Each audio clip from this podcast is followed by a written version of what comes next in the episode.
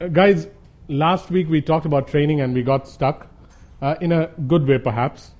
Uh, so this week we'll uh, go further ahead. And as I went over the questions you asked last week and the things we were talking about in training, I realized that we'll have to break it down even further.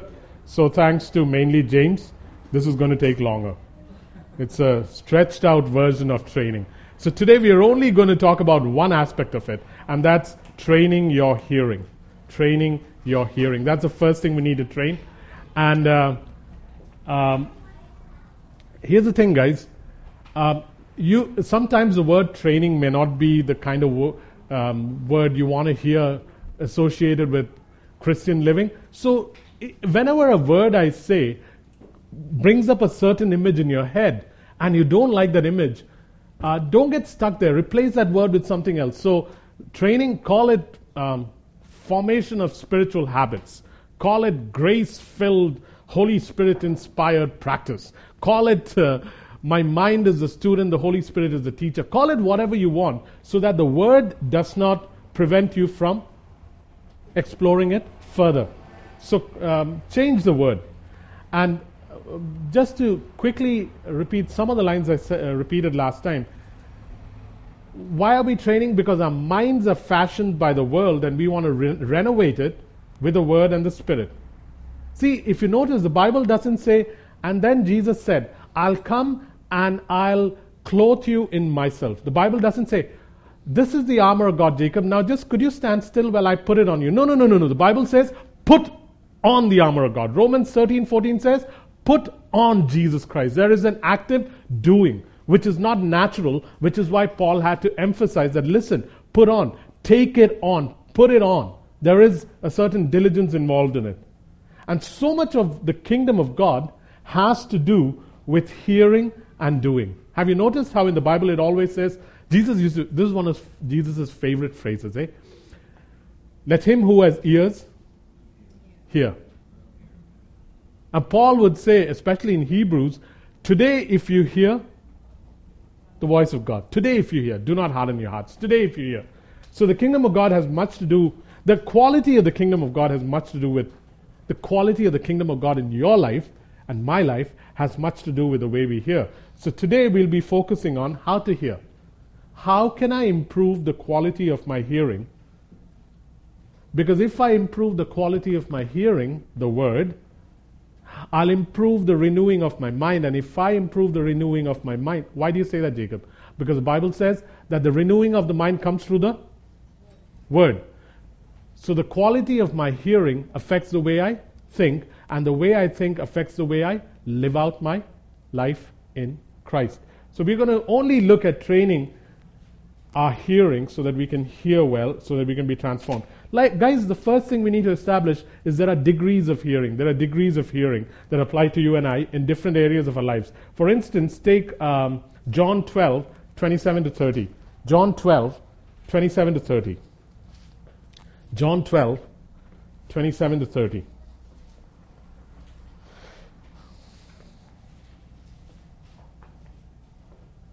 Hey, did anyone get one of these from anyone's car? I need a new one because it was broke, guys. Do your thing. No, just to your mom's car. okay, so degrees of hearing. Guys, John 12, 27 to 30. Here's what it says Then a voice came from heaven I have glorified it, and I will glorify it again. Meaning, Jesus was praying to the Father, and then a voice came from heaven saying, I have glorified it, and I will glorify it again. The crowd that stood there and heard it said that it had thundered. Others said, An angel had spoken to him.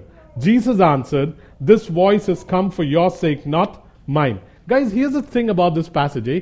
God spoke, and when he was speaking, he was speaking for the sake of the people, not really for Jesus, because Jesus makes that clear. But listen to what happens. Some actually heard what God spoke, which is why it's recorded in the Gospels. So some heard it. Others heard what they thought was thunder. And a third group heard and said it was something that an angel had spoken. you have the same thing being spoken from the heavens, the voice of God, and three separate groups of people hear it in three different ways, and none of them were wrong. It was loud. It was a heavenly voice. But only some heard what God was saying. The rest heard loudness. One group said, This is definitely not just loud, but it's heavenly. But the third group said, Not, is it, not only is it loud, not only is it heavenly, but it is the voice of God. And here is what God said. And very clearly, Jesus says, By the way, this was for your sake, not for mine. So it's odd how our hearing has varying degrees of hearing. Varying degrees. Remember that about yourself and about myself. That even as you sit here and I speak, all of us have varying degrees of hearing as you listen to what I'm saying. The same as seeing, The same as seeing, yeah. Yeah. And it has much to do with how we approach things. We'll talk about that some more. The other, so that's degrees of hearing. The next thing I want to tell you about hearing is that obedience and hearing are very intertwined. The word obedience actually carries the sense of listening to, listen under. That's the sense of the word. Obedience is to listen under. And strangely enough, disobedience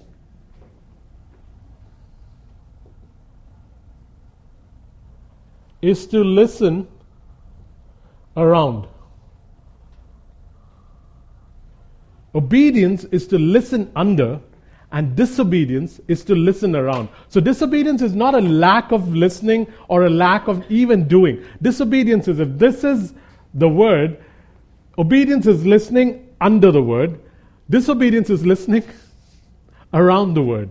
This is why many of us without knowing are walking in disobedience because we don't come under the word, we go around the word. Eli, Eli listened around the word. Eli is that guy who was the high priest in Israel who Samuel grew up under. Eli listened around the word, which is why he ended up in the situation he was in. Samuel listened under the word. And by the way, Samuel comes from the word Shama, Uel, which means one who heeds the word and does it. Even the very name Samuel carries the sense of listening under. Go ahead, Dan. Eli was given words from God, and instead of doing them, he chose to listen around, which is why his sons ended up where his sons ended. Okay, listening around. God says to Samuel, Hey, uh, God says to Eli, Eli, I want you, your sons are up to this and that. Make sure that you don't go um, condoning what they're doing. Take action so that things may go well with you and your family. Samuel chose not, uh, Eli chose not to do that. And in choosing not to do that, not only do Eli's sons die, but Eli forever loses his high priesthood from his family line because he chose to listen around. To listen around is to listen some but not listen fully. That's listening around. Yeah, it will translate into doing. Well, I mean, that's a huge part of hearing, which we'll come to. Which we'll come to. So, guys, when it comes to hearing, hearing and obedience go hand in hand. Eh? This is why in Hebrews 4 2 and 6 and 7, it says that Israel heard. Israel was good at hearing. But Israel didn't mix their hearing with obedience. And because they didn't mix their hearing with obedience, they never entered into rest. Just think of this. Eh? Think of how far reaching it is, the quality of our hearing. Our hearing, if it's not coupled with obedience, will never allow you and I to enter into rest. And I'm not talking about heaven. I'm not talking about heaven. I'm talking about rest here on earth, where you only do what you're told to do because you hear and do. Jesus walked in rest. Jesus ran in rest. Jesus, Jesus strived in rest. Are eh? they? This is why, guys, it's fascinating how these little words like hearing can have such far reaching effects. These are foundational things that we miss. And maybe increase. Eh? The intent of this is not is partly to point out our defective hearing, but more than anything else, after pointing that out, is to say, okay, from now on, I'm going to change the way I listen. I'm going to change the quality of my listening because Jesus kept saying this. Pay heed to how you hear. Listen to how you hear. Let him who has ears hear. Why does he keep saying that? It wasn't a pet Jewish phrase, by the way. Even Eli knew, right? Because he told Samuel how Yeah. to respond to God. Yeah, Eli knew. It wasn't that Eli didn't know. Good point. It was that he listened around despite knowing. He taught Samuel how to hear, man.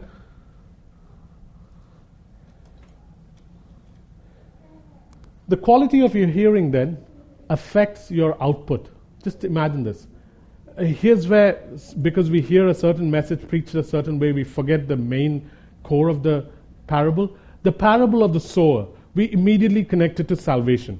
But here's what Jesus says about the parable of the sower in Matthew 13. Those that listen to my word and do not understand it. And then he goes on to say, Those that listen to my word and receive it with joy. Those that hear me and let it sink for a while, but circumstances drive them away. And then he finally ends the whole parable saying, As you hear, so shall the output of your life be 30, 60, or 100 fold. Amazing. That parable is about how you hear. That parable is about how you hear the word. And according to how I hear the word, my life will produce 30, 60, or 100 fold. So, if Jacob's life at present is not producing hundredfold in some areas, it's because in those areas, Jacob does not couple hearing with doing and obedience. That's one of the reasons. And note too, guys, that Jesus says here, he doesn't say read. I understand that reading the word is important, but note that the emphasis is on hearing the word. On hearing the word. Remember, till 1600, there was no question of reading the word, eh? Don't think that the Old Testament they sat down and lit their lamps and uh, or sat by the fire of uh, the cloud of fire and said, "Okay, pull out your Old Testaments and let's read." No, there were no Old Testaments. Nor did Paul teach from the New Testament, because there was no New Testament. All the all of it happened through hearing the word. So, as much as reading is to be absolutely encouraged because you divide the word right, note that the emphasis is on, hearing the word. And that's why there must be a primacy given to teaching in every church above worship, above gifts, above everything else. It's vital that teaching be given primacy and not worship. Any church that is worship centered is actually putting the cart before the horse. Because even an understanding of God in worship comes through what you have learnt about Him through teaching. Which is where I want to put something else in, guys. Guys, I'm a five-fold teacher, meaning I- I'm an equiper. There are, there's a grace given to me by Christ which allows me to teach the way I teach. It's very, it's going to be very hard for you to keep notes of everything I say because most of the time they're not even in my notes. So as much as keeping notes helps, I'll tell you what will really help you if you listen to what is taught. But Jacob, you overload us with information. True, I'm trying to change that habit of mine. Which is why for the next few weeks, we'll keep going over old teachings. But li- so, uh, uh, if you take notes, it's good because you can go over notes. Some of us are more print friendly than anything else. So taking notes is fine. But if you're not taking notes, then I would strongly suggest that you listen to these messages either online or in your vehicle or at home or even when you're going to sleep. If I'm the one who puts you to sleep, so be it. But the point is this, guys. For a guy, for a five-fold teacher, it's almost impossible to take notes of everything. And if you don't listen, may I suggest to you that you're, you're at a disadvantage. This is the only reason why I listen to my own sermons. Sometimes I get tired. I tell the Lord, Father, I'm listening to my own voice and it's beginning to grate. Because I talk to myself anyways at home because I live alone. And I use different accents too. oh, if you only eavesdropped, you'd hear such funny conversations. Uh, sometimes I think even God is amused. But the point is this the reason I listen to my CDs on uh, in the vehicle is because I want to hear what is taught, because sometimes things that I said are not in my notes. It's to your advantage because it's through hearing that this happens. The emphasis is on hearing. So here's something else then. Guys, Jesus said the sower went out and sowed the seed of the word. The soil was the quality of your hearing. So who is the sower today? Hey, look at these fancy things there. They've got erasers at the end. It might take forever, but at least it's fun. Anyways, who is the sower today? Who is the sower today?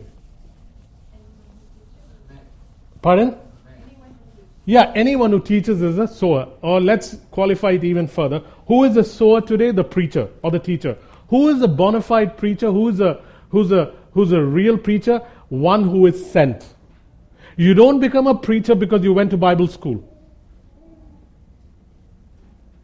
I, I, told him this very clearly when I first started asking Jason to teach uh, at Acts 29. I said, make sure that we don't hear one of your Greek sermons. I, I, I don't want that. If you want to teach at Acts 29, teach because God has deposited something in you. And if you notice, he has changed so much from when he first started teaching. When he first started teaching, he'd always tell you what the word meant in Greek. We want to know the Father not in Greek or Hebrew. We want to know him through what he has been taught by the Father. So, who is a bona fide preacher? A bona fide preacher is someone who is sent. What do I mean by sent? Someone who is appointed, someone who is commissioned to teach. That's what a bona fide preacher is. Not everybody who teaches is necessarily sent, eh? Which is why it was important to send Sue. We'll talk about that another time. One of the singular qualities of a sent preacher or teacher of the word is that the word preached is the word lived. The word preached is the word lived. There is very little separation between the message and the messenger. You have a right to come up to me and gently, if possible, tell me that, Jacob, there's a gap between what you preach and what you practice. You have a right to do that. And if you are, are, are, initially, I may be defensive, I may not like you for two or three hours, but I promise you, if you are right, I will listen. And I will make every effort to change. That's one of the singular qualities of someone who's sent to teach. That the difference between what is taught and what is practiced is minimal. Hey, eh, I'm, I'm literally challenging you on that, eh? To come and you have the right to check me when my, when my life doesn't match. And, and, I promise you, there will be areas like that. When I throw out this challenge, I'm not saying you will not find this gap in my life. I'm saying you will find that gap in my life, and you have a right to correct me on that. Gently. Like I do. Excuse me? Did you snigger?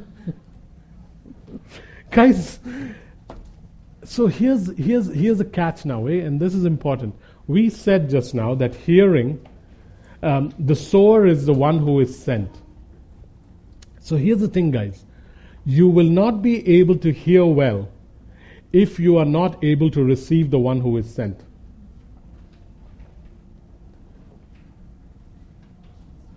Just think of this. And it's happened to me many times. I'll be sitting in a church and there'll be some guy who comes up to teach and his teaching is brilliant. But the moment he walked in, I didn't like the color of his shirt. I didn't like his accent. I didn't like the way he looked. I didn't like the, the ceremony that he came in with. So there I'm sitting in the church, and the guy is speaking the truth and teaching the truth, but I have an attitude in my heart, and I'm not able to give honor to the one that God has sent, and therefore I take myself out from the ability to hear Him properly. Because as I receive the sent one, so I receive the sent word. Do you understand why people could not receive Jesus? Everybody said this about Jesus that here is a man who speaks with great authority. Where did he learn it from? Isn't this the brother of Judas and James and some of those other guys And isn't Joseph and Mary his father and mother? Where does he get such authority from? People who hung out with Jesus, people said of them, these have surely been with Jesus, but because look at their authority too. If this man preached with authority, signs and wonders, why couldn't people receive it? Because they said, he is from Galilee, from Nazareth. He's a carpenter's son. What can he tell us? The way you receive a sent one. So let me, let me make it even more nitty gritty. The way you receive me, a sent one, in this house will, will surely determine the quality of your hearing. One of the things I always have to do is if you do something that I find annoying, uh, that I find uh, offensive, one of the things I have to do immediately is go and say, Father, I'm carrying offense against Diana. Uh, I need to get rid of it immediately because if I don't, then anything I do with Diana will carry offense in it. I got to get rid of it. The same manner, if you carry offense against me, get rid of it fast because you will not benefit from anything I do for you or I do for God here. Get rid of it, guys. Because the way you receive the sent one is the way you will receive the sent word.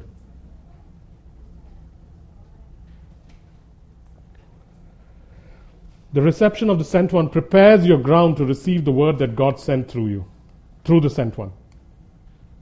And remember, guys, just think of this. Let's assume Jason was teaching today, and I'm beginning to think, this guy, ah, he's got a few degrees. What a show off. Has a van now, thinks he's a big shot. so I'm sitting here with this offense in my heart.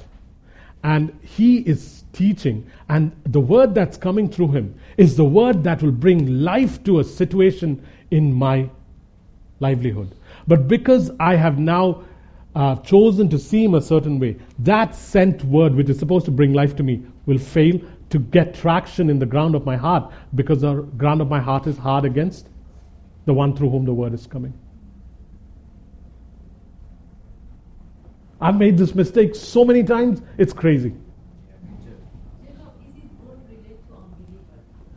Uh, uh, sorry, ask it again, Miriam. No, it's for the believer and unbeliever. In fact, the unbeliever has to be given greater latitude because he doesn't know these truths. For believers, we got to change the attitude we function with. Go ahead. But you said, you know, you look at certain things about this person, his dress or whatever. Yeah. Are those like those tares that are there and preventing the wheat to grow? There are tares in your heart that prevent good seed from growing. Yeah, in a sense. I would put it this way that the ground of your heart becomes hard because you're not able to recognize the one sent by God. Grow, yeah. The, I don't know if that analogy applies fully here. I would say it is more the hardening of the heart towards a certain person, and therefore the heart becomes hard against the word the person is bringing. And, and guys, the other thing is when you, yeah, we'll leave it at that. Guys, some of you are benefiting more here at Acts 29 simply because you have recognized the sent one, and therefore the word that God sends through me w- becomes more easily permeable in the soil of your life. It's the same with Eddie. Eh? I remember after the India trip, Eddie turned around to me and he said, Jacob, you ha- in 2007, you you chose in your heart to recognize me as one sent into your life by God, and therefore you've been practicing the word that I have deposited in your life, and that's why you're seeing the increase in your life that others that I've done the same thing to have not seen yet. And he goes around the world, eh, to different places. Fascinating how this works. These are scriptural principles, guys, even though they sound like self promotion. And uh, by now you should know me better, and if you don't, well, meet me for coffee and pay for it. I'm kidding, guys. Um, sometimes this is a process. It took me, it takes a while. I don't want to get arrogant here because it'll take away from what I'm trying to say.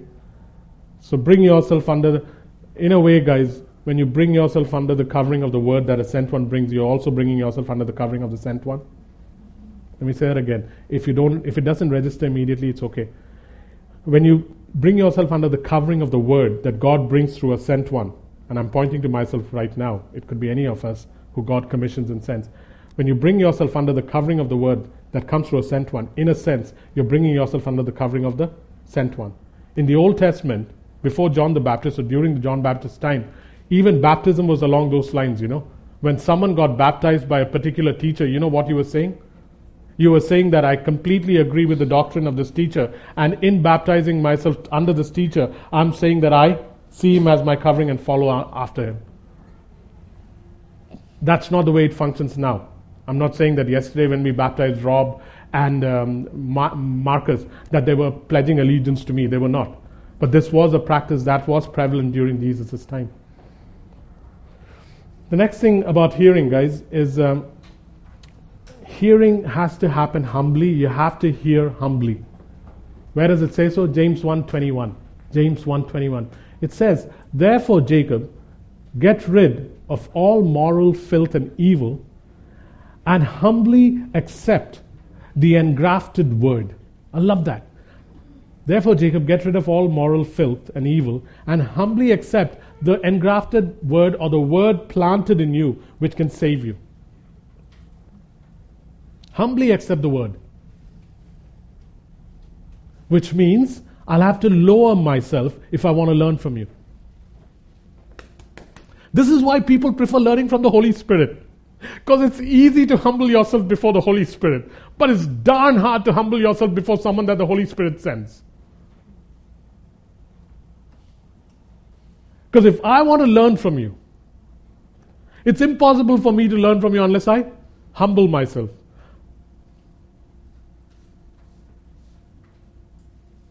So let's assume for a second. And listen, why is it? Because I got pride?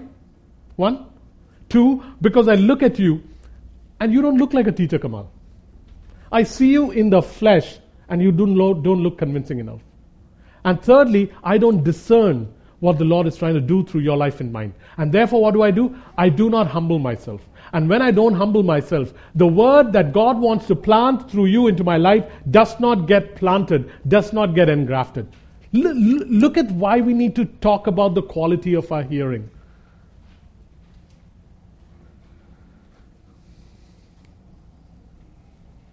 Fascinating.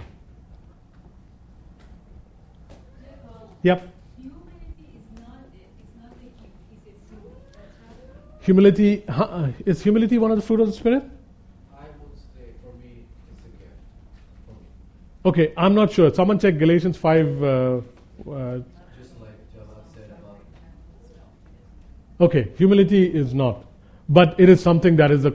Let, us put it this way it's not in the list of the uh, Galatians, but it's a prime quality of Jesus. Um, yeah, it's humble yourself in the sight of the Lord. I mean, Jesus is the ultimate expression of humility. So it's impossible to be Jesus like without being humble. And so, uh, let me put it this way if I don't humble myself, there's no question of me learning from you. And I'm at the greatest risk in this church for not learning from you, eh? Because I, after all, as of today, I'm the senior pastor. and given that I'm the senior pastor, if I don't discern the way you're coming to me as sent from God, if I don't decide that Derek can perhaps teach me something, though he's half my age, what, you're 18 right now, right?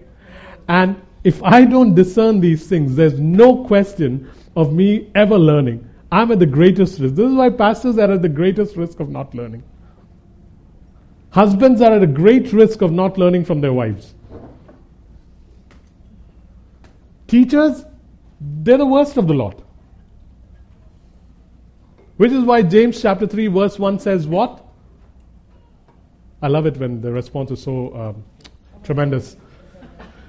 it says, it says that, listen, any of, of you who want to be teachers, uh, don't be too enthusiastic about it because teachers are um, judged doubly that they'll be judged more severely than uh, the rest.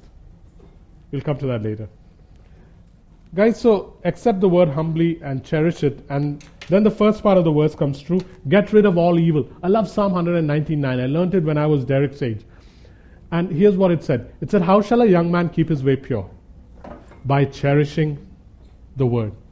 So, on one hand, Paul is saying, therefore, set aside all moral filth and evil. How do you do that? By cherishing the word. How do you cherish the word? By receiving it humbly from the ones that I want to plant it in you. Why do I resist that? Because I got pride in my heart. What can you teach me?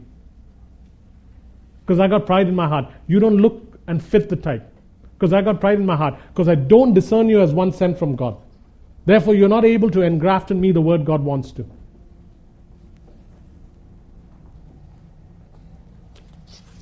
Another one. Hearing and legalism. We talked about this t- three weeks ago or two weeks ago. Guys, the more legalistic and more stubborn you are, the less you will be able to hear. The more legalistic and the more stubborn you are, the less you will be able to hear. Why? Because Galatians 3 says that legalism dulls you. Legalism dulls you. Dulls you in the sense because you cannot. Don't worry, Roxanne. You can step out there and do what you want. When I walk, you don't have to run back in. Um, uh, legalism, uh, uh, legalism has the ability to dull you to the things of God. Guys, you can't put a new cloth on an old. Th- these things we should know. Not wineskin. The cloth we put on, you can't put a new cloth on an old rag. You can't. Legalism is holding on to the old which was once godly and unable to let go. Therefore, it is impossible to hear because God is speaking something new. Why stubbornness? Guys, if you and I are stubborn, it's going to be very difficult to hear the word of God. Why? Because stubbornness is akin, akin to rebellion is akin to witchcraft. Stubbornness is akin to We've got to visit the Old Testament more often. Idolatry. 1 Samuel 15, verse 22. Stubbornness is like idolatry. Rebellion is like witchcraft. Guys, it is natural when there is stubbornness to have a dumbness or a dullness like the very idols that they're supposed to represent. Move away from stubbornness and legalism, and you'll find that you hear better. Some of us may not be legalistic, but we are stubborn. One of the things my mom said to me over and over again Jacob, you're so blooming stubborn. And my mom's not the only one, others have said it too. What is the root of stubbornness? Uh, being an authority unto oneself, control. Pardon? Bitterness. Bitterness uh, may be an, a product of it, but I think the reason I'm stubborn is because I want to be an authority unto myself. I don't want to listen to you. I am the one who runs my life, and you have no right to tell me what to do. I'm saying bitterness because Pride? it leads to that perceived notion, as we were saying before, oh, he's wearing this color shirt. Because of some bitter happened about that color, and Yeah. it, leads to, I don't like what he's saying, I will not receive this seed. Could be. Could be. I'm not making a concession. I actually think it could be. Legalism brings spiritual dullness, guys. The more legalistic and stubborn you are, the less you hear. Here's another one. Hearing and doing. James 1:22. Do not be deceived. If you hear and don't do, you're like a guy who stood in, guys don't do this. A guy who stood in front of the mirror and spent hours doing stuff and he walks away from the mirror and he doesn't know what he looks like. That's what eh, guys if I don't here's the thing. If I hear and don't do, I never get to practice what I've been taught and I never come into an encounter with God in that area. Listen to me again. It's only 11:15. You got strength to stay till 11:40. Oh, those days when we used to go on for three and a half hours. How I missed them. Matt and Rachel, you are so fortunate to come into our lives at this time. You should have come two years ago. Three and a half hours, man, it would go on. Okay, guys, if I do not practice what I hear, it's impossible for me to encounter God in the very things that the Word is supposed to test me in. It's impossible for me to encounter God in the very things that God wants to test me in. How does God know that you are approved in the study of the Word? In the very area that you're studying, He'll have you encounter Him in a situation where He'll try and see how you're doing. I love that. Part of me loves that, part of me doesn't.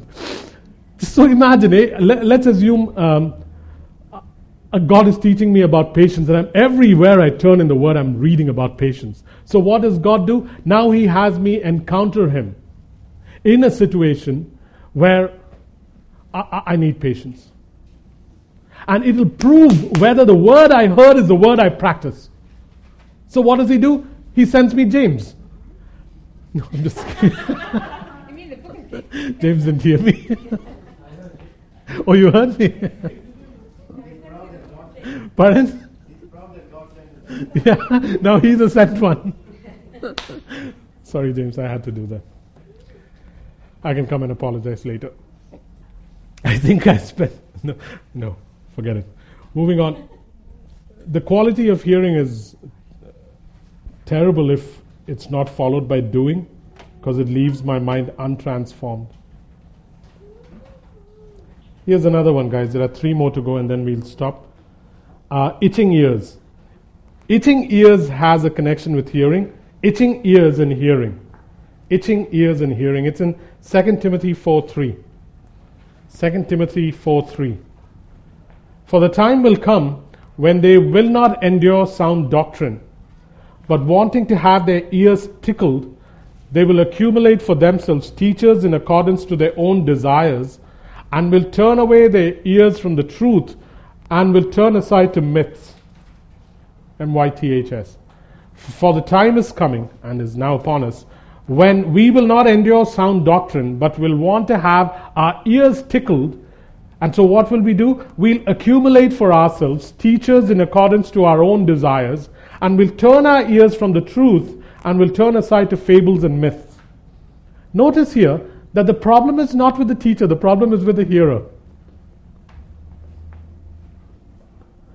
When it comes to itching ears, it's not saying that the teachers are necessarily bad or wrong. It's saying your ears are itching. So what do you do? Do you accumulate to yourself multiple teachers so that at some point someone will say something that fits your desire and your paradigm. I think Chris said this once. Don't uh, no, uh, I think she said it.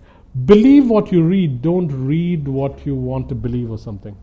No, believe, believe what you read. Don't read what you believe. Believe what you read, don't read what you believe. We have a tendency to read what we want to believe. We have a tendency to listen to people who will tell us what we already want to believe. And the intent is believe what you read, Jacob. Don't keep reading to find out something that will help you believe what may not be the complete truth. I got that quote from you. Oh, you got the quote from me.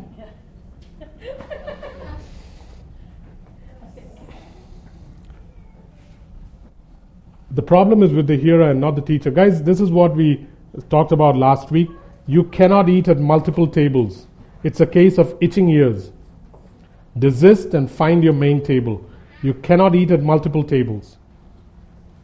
You can go occasionally pick and taste and see how the other table is doing, but you cannot eat at multiple tables. It's accumulating multiple teachers unto yourself.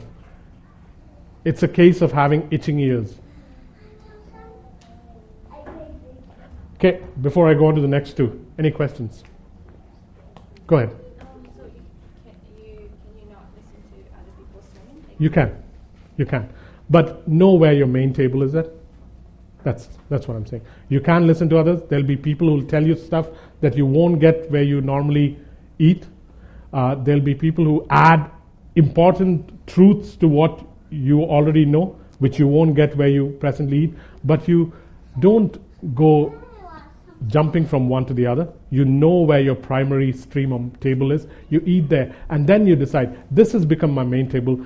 I will have tributaries coming in as God wants, and I will gain from them. But this is my primary table. And the intent then becomes I will not accumulate teachers unto myself. Yeah. Because if this church becomes the ultimate expression of all truth, then this church is actually where Jesus Christ dwells every day, like, like he's actually here. Because surely we have all the truth. The moment we begin to say that, something is seriously wrong. Because there are tons of other churches out there that are speaking truths that we haven't yet discovered. So, yes, we will learn, but know where your main table is and eat there. And, guys, spend time figuring out where your main table is, eh? Here are some ways to identify your main table. And um, I may not be able to tell you all of them because this is not where I wanted to go. Your main table better be somewhere where you get challenged and uncomfortable. If the place you go to most is a place where you feel comfortable because everything is nice and people are nice and the message is nice, flee. It's a bad idea to go there.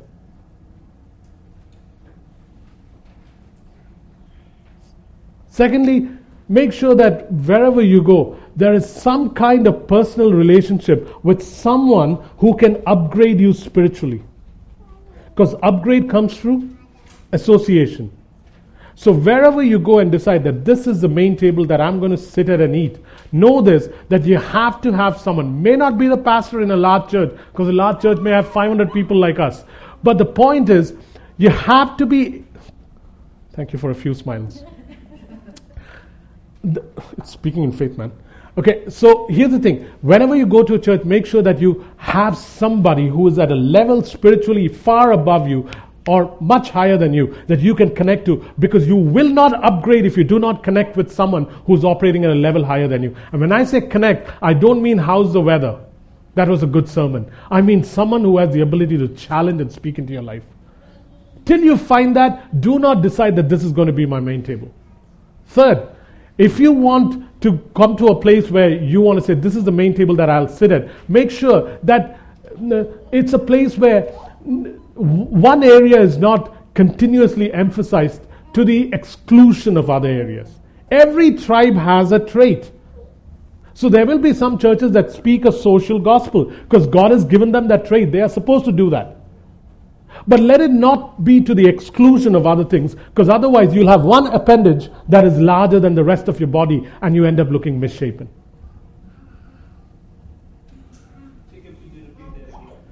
It's possible to come to Acts 29 and only hear about the apostolic, and if that is the only thing you hear in Acts 29, leave. Because you will have an appendage that is longer than, you'll have one hand that is longer than every other part of the body. Or you'll have a, your nose sticking out like Pinocchio. Sorry, say that again. Yeah. Yeah. So if there's only an emphasis on that, something is wrong. It has to be wholesome. And then after all this, look for are the people loving? What do we do? The first thing we look for is are the people loving? Really? This is a messy place. There'll be people who offend you. If people are not offending you at Acts 29, it's either because we've gotten the hang of liking each other or it's because they're being false with you. It's the first thing we look for in a church. I went in there and I felt tremendously loved. That's good the first couple of times. May you feel loved.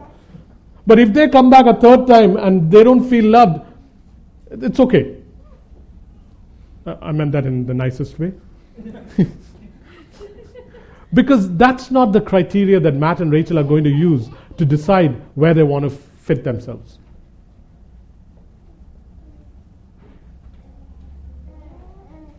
Uh, do you do you disagree? Do you want to challenge what I'm saying?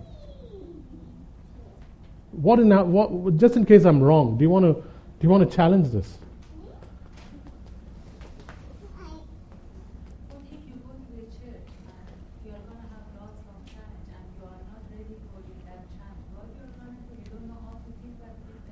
Yeah, that's another good question, eh? What do you do when the church sets the bar up high? Two choices, man. You, and this the pastor of the church has to decide. Do you want to lower the bar or keep the bar high? And some churches, God may instruct them, listen, I want you to lower the bar. Not lower the standards of Christ, but for the sake of the people, lower the bar so that people are able to achieve what they need to achieve and feel encouraged. In some churches, they'll say, set the bar high. And so what will it do? It'll cause people to stretch and reach out. Some may not make it and you may have to sit down with them and encourage them. Some will keep, but there'll be continuous growth. About five years ago, I, I don't know if uh, some of the guys who are in the leadership remember this, we had this choice to make. And very clearly, I still have it in my notes that I keep when God speaks. Very clearly, we were told to keep the bar high. One is not wrong, one is not right. Both are acceptable. So sometimes in a church you have to set the bar low because that's what God is saying. Bar low meaning um, um, let's pick on Tavis. Let's assume that Tavis is a high jumper. And so uh, Jason is training him and he sets the bar for the high jump at this level. And Tavis is able to kind of get it, kind of fall. And Jason keeps increasing it very little at a time because he knows Tavis's makeup. And so he wants Tavis to be encouraged as he goes higher and higher. And then there is uh, Evelyn. And Evelyn is a high jumper too. But sh- she's got a completely different makeup. You give her a half an inch at a time, it's like, let me go play hockey instead. So you've got to, and let me go play for the Canucks and not the uh, Maple Leafs. Uh, and may that be the case with all your kids. Uh, but then you can set the bar up in Evelyn's case a foot higher. And Evelyn looks at it and she knows it's impossible, but something begins to beat inside her. This also be the same thing. You were just saying, old cloth that has been torn, it needs an old patch, and a new cloth that has been torn, it needs a new patch. I agree. Thank God we started with new wineskins. But not everybody needs a new so. No, everybody needs a new wineskin. As in that understanding, yeah. But if somebody possesses uh, the old one, Hey, and you wanted to pour wine into that, if you pour new wine into that, then that her wineskin will rupture. agreed, uh, James. But here's the advantage Acts 29 had. Acts 29 is a church plant and therefore had no baggage. The only baggage Acts 29 had was the baggage Jacob came with. We all have packages that. No, it, no, no. What, what, what I'm trying to say is that Acts 29 didn't have the baggage of a 40 year old church. We didn't have to deal with boards. We didn't have to deal with rules. We didn't have to deal with traditions because we had none. So let me move on and complete this thing. Guys, here's another thing Satan and hearing. Satan has things to do with hearing, eh? Satan has things to do with hearing. Is it shutting well? If not, go and tell Wayne that the door still needs some help. Guys, Satan has things to do with hearing. Matthew 13, 19. And when a person does not understand the word, Satan comes and steals the word. Crazy, eh? Guys, just listen to this. I only have two more, um, uh, I mean, after this, I only have one more heading to go. So um, get encouraged that it's coming to an end soon. It's coming to an end soon. Guys, just listen to this. Just listen to this. When you do not understand the word,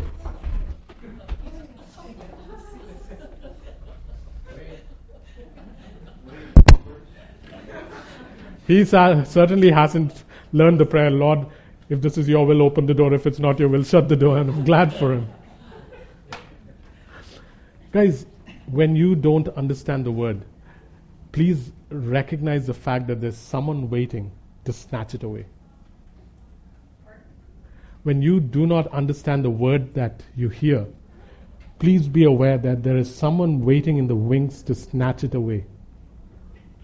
What we do is when we don't understand something, and it's, by the way, and uh, I, one of the things I really uh, liked about Diana, liked, it's in the past tense, about Diana, just in case she thinks I'm encouraging her, was, was one of her problems was she would always hear with her mind and not her spirit. Sometimes she still does that, but she's almost cured. So she would listen to things with her mind and not her spirit. So if Diana couldn't process things with her mind, she would not be able to grasp a truth. And so one day I sat down with Diana and I told her, and, and that's why she'd ask question upon question upon question. One of the reasons. And one day I sat down and told her that for the next six months, I don't want you to ask questions. You guys don't know this. Because we allow questions here. But in her case, she needed not to ask questions. And so for six months, she stopped asking questions. You, you probably weren't aware of it because other people started asking questions. And when she stopped asking questions, here what, here's what she had to do. She now had to hear and receive things first in her spirit and then process it in the mind. All to say that when you don't understand, do not do not then stop listening. I was talking to somebody earlier this week and I'm, I was saying to them that listen, when you don't understand something, you shut down. Because eh, I'm not able to understand it, I shut down. No, man, no. When you don't understand something, know that there is someone waiting to snatch that seed away.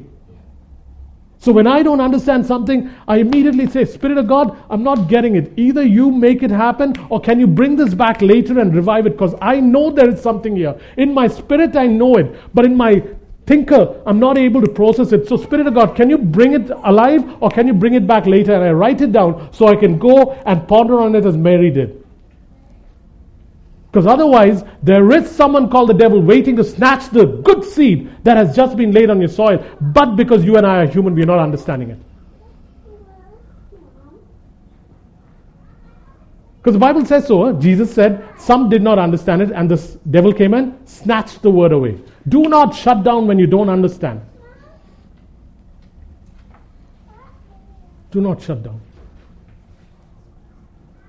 There is something called the spirit of stupor, eh? Jesus talked about it. He said, listening you do not hear, understanding you do not perceive. Jesus is talking about it. He calls it a spirit of stupor, where suddenly it's like nothing goes through. Know that it's not a God thing and resist it. As we resist it again and again and practice resisting it, it flees. Why? Because when you submit to God, which is submitting to His word, and resist the devil, he flees from you. Also know that when it comes to hearing and Satan, this applies in the scripture, it's applying, it's being applied to unbelievers, but it's true for us too. Romans chapter 4, verse 4. The God of this age has blinded our minds so that the light of the gospel does not shine through. It's talking about unbelievers in that context, but may I suggest to you that the God of this age is presently involved in blinding sometimes our minds too, which is why there are ton, tons of churches and there are situations in your life and my life where even though something is told us again and again, it doesn't go through. I went and taught some of these things for four days in Prince George and nothing changed. Nothing changed. Because the God of this age has the ability to blind us to some truths. So know that Satan has a place in uh, affecting hearing. And the last one, guys. The last one is equippers in hearing. Equippers in hearing. What do we mean by equippers? Ephesians 4. We'll talk about that. So here's the first scripture. The first scripture is from 1 John 2.20. 1 John 2.20. And here's what it says. 1 John 2.20 says, the anointing is in you, Yes. Is in you, and will lead you into all truth. Meaning, the anointing, as in the Spirit of God, is in you and will lead you into all truth. So that's John, uh, 1 John 2.20. And yet, when you look at Ephesians 4 12 to 14, it says, God has appointed in the church apostles, prophets, teachers, pastors, and evangelists. Why has He appointed them? He has appointed them to equip the body. Why? So that they will not be tossed about by false doctrine, but come into truth. Hey, where's Ruth? Okay. When I said truth, I remembered Ruth. So, on one hand, 1 John 2:20 says, Jacob, the anointing of the Holy Spirit is in you and will lead you into all truth. So then why do I need teachers? And yet it says, Jacob, I have appointed. Who has appointed? Christ has appointed. Who has Christ appointed? Apostles, prophets, teachers, pastors, and evangelists. Why? To equip the body. Why? So that, among other things, we will not be tossed about to and fro by false doctrine or by the winds of false doctrine and through the craftiness of men, but instead that we may come into the truth. It's like aerodynamics and gravity. On one hand, you have the Holy Spirit to instruct you. On the other hand, you also have equippers to help you learn. Both work together and you fly. Either one is missing and you don't fly.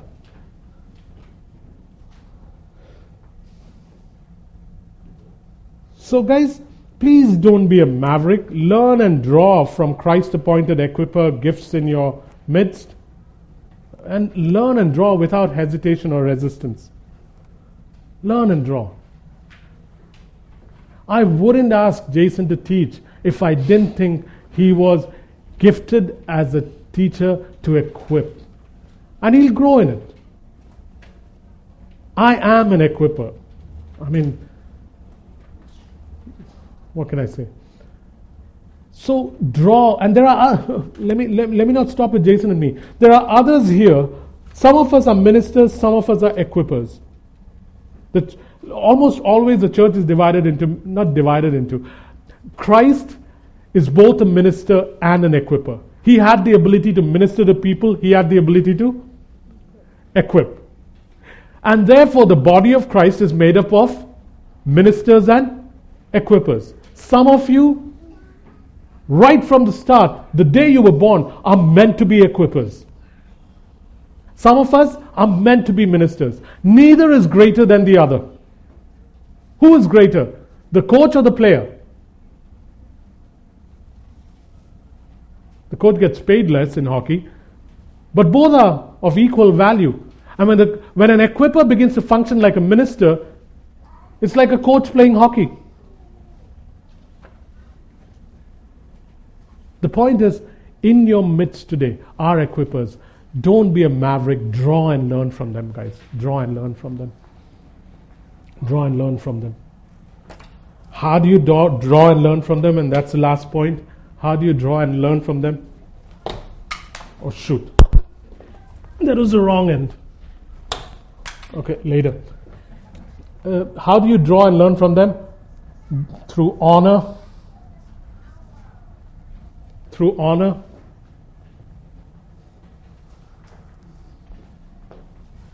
And humility. Ah, two words that really grate us humans, eh? Grate us as in G R A T E. How do you learn from anybody, not just from equippers? How do you learn from anybody? Through honoring them and through humility. So it's impossible for me to access the grace in your life till I honor you. Uh, let's pick on somebody. Let's pick on uh, Joan. So, Joan has certain skills when it comes to bookkeeping, accounting, uh, handling um, uh, um, numbers and stuff like that. And so let's assume I want to learn that skill from her. Unless I come with an attitude saying, I want to learn from you and I recognize you as someone better than me in this area, if I don't come with that attitude, I don't learn. Secondly, I do not learn from her unless I honor the gift in her. Because honor is the seed to access things in anybody's life. Do you understand now why it says in the Bible that pay particular attention to the elders among you and particularly to those that teach, for they are worthy of double honor, which is why we are doubling his pay. Worthy of double honor. We didn't increase it by 10% or 15% today. We just straight doubled it. Because they're worthy of double honor. So if you want to hear, if I want to hear, I have to honor the one side, recognize the sent ones.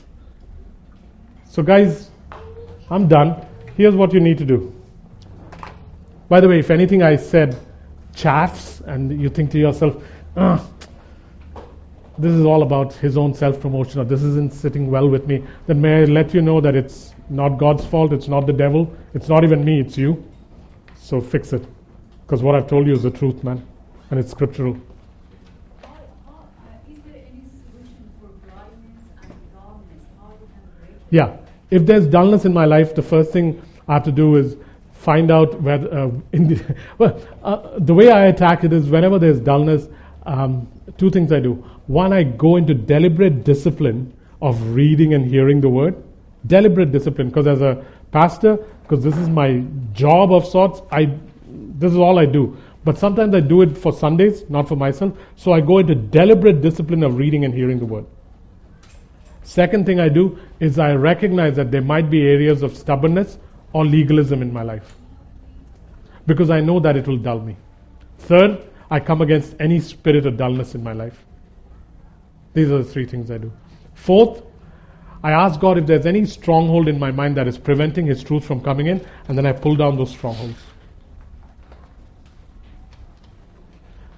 I would suggest that you go home and check and see what is it? What are three areas that are preventing you from hearing to the extent that you can hear? What are the three areas? Three of all these things I've told you. What are three? Um, what are three things that you can pick on? That's that's that's that's diseasing your ability to hear.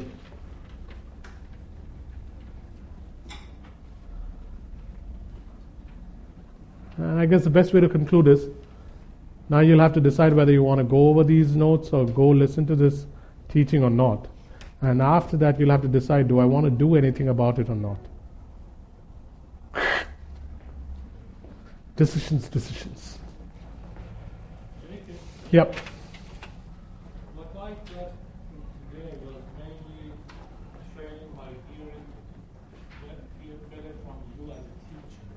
But does this have anything about hearing from God? So, so, uh, I heard the first part. The second part is what? Just say the second sentence. these- Do do they help me about hearing from God? Yeah. No, no. Today we are only talking about hearing the word as in the word that is spoken. Yeah. A- a- And I like the way you put it, eh? Guys, this just so smirks as if this is all about um, self aggrandizement, but it's not. What Jeff said is this he said that today, what I get from the message is that um, a lot of this has to do with hearing the word from the one who speaks or the one that is sent. And actually, he's hit the nail on the head, man. Yeah, that is kind of exactly what it is. And through that process, we learn. Because even though the anointing is within me to learn, I learn through people.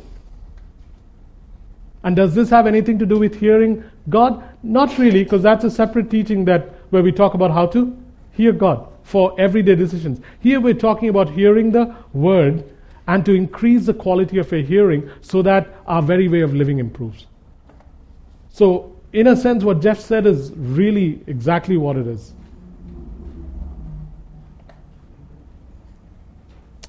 This is how we learn, guys. Any other questions? I'm done, so feel free to uh, ask questions.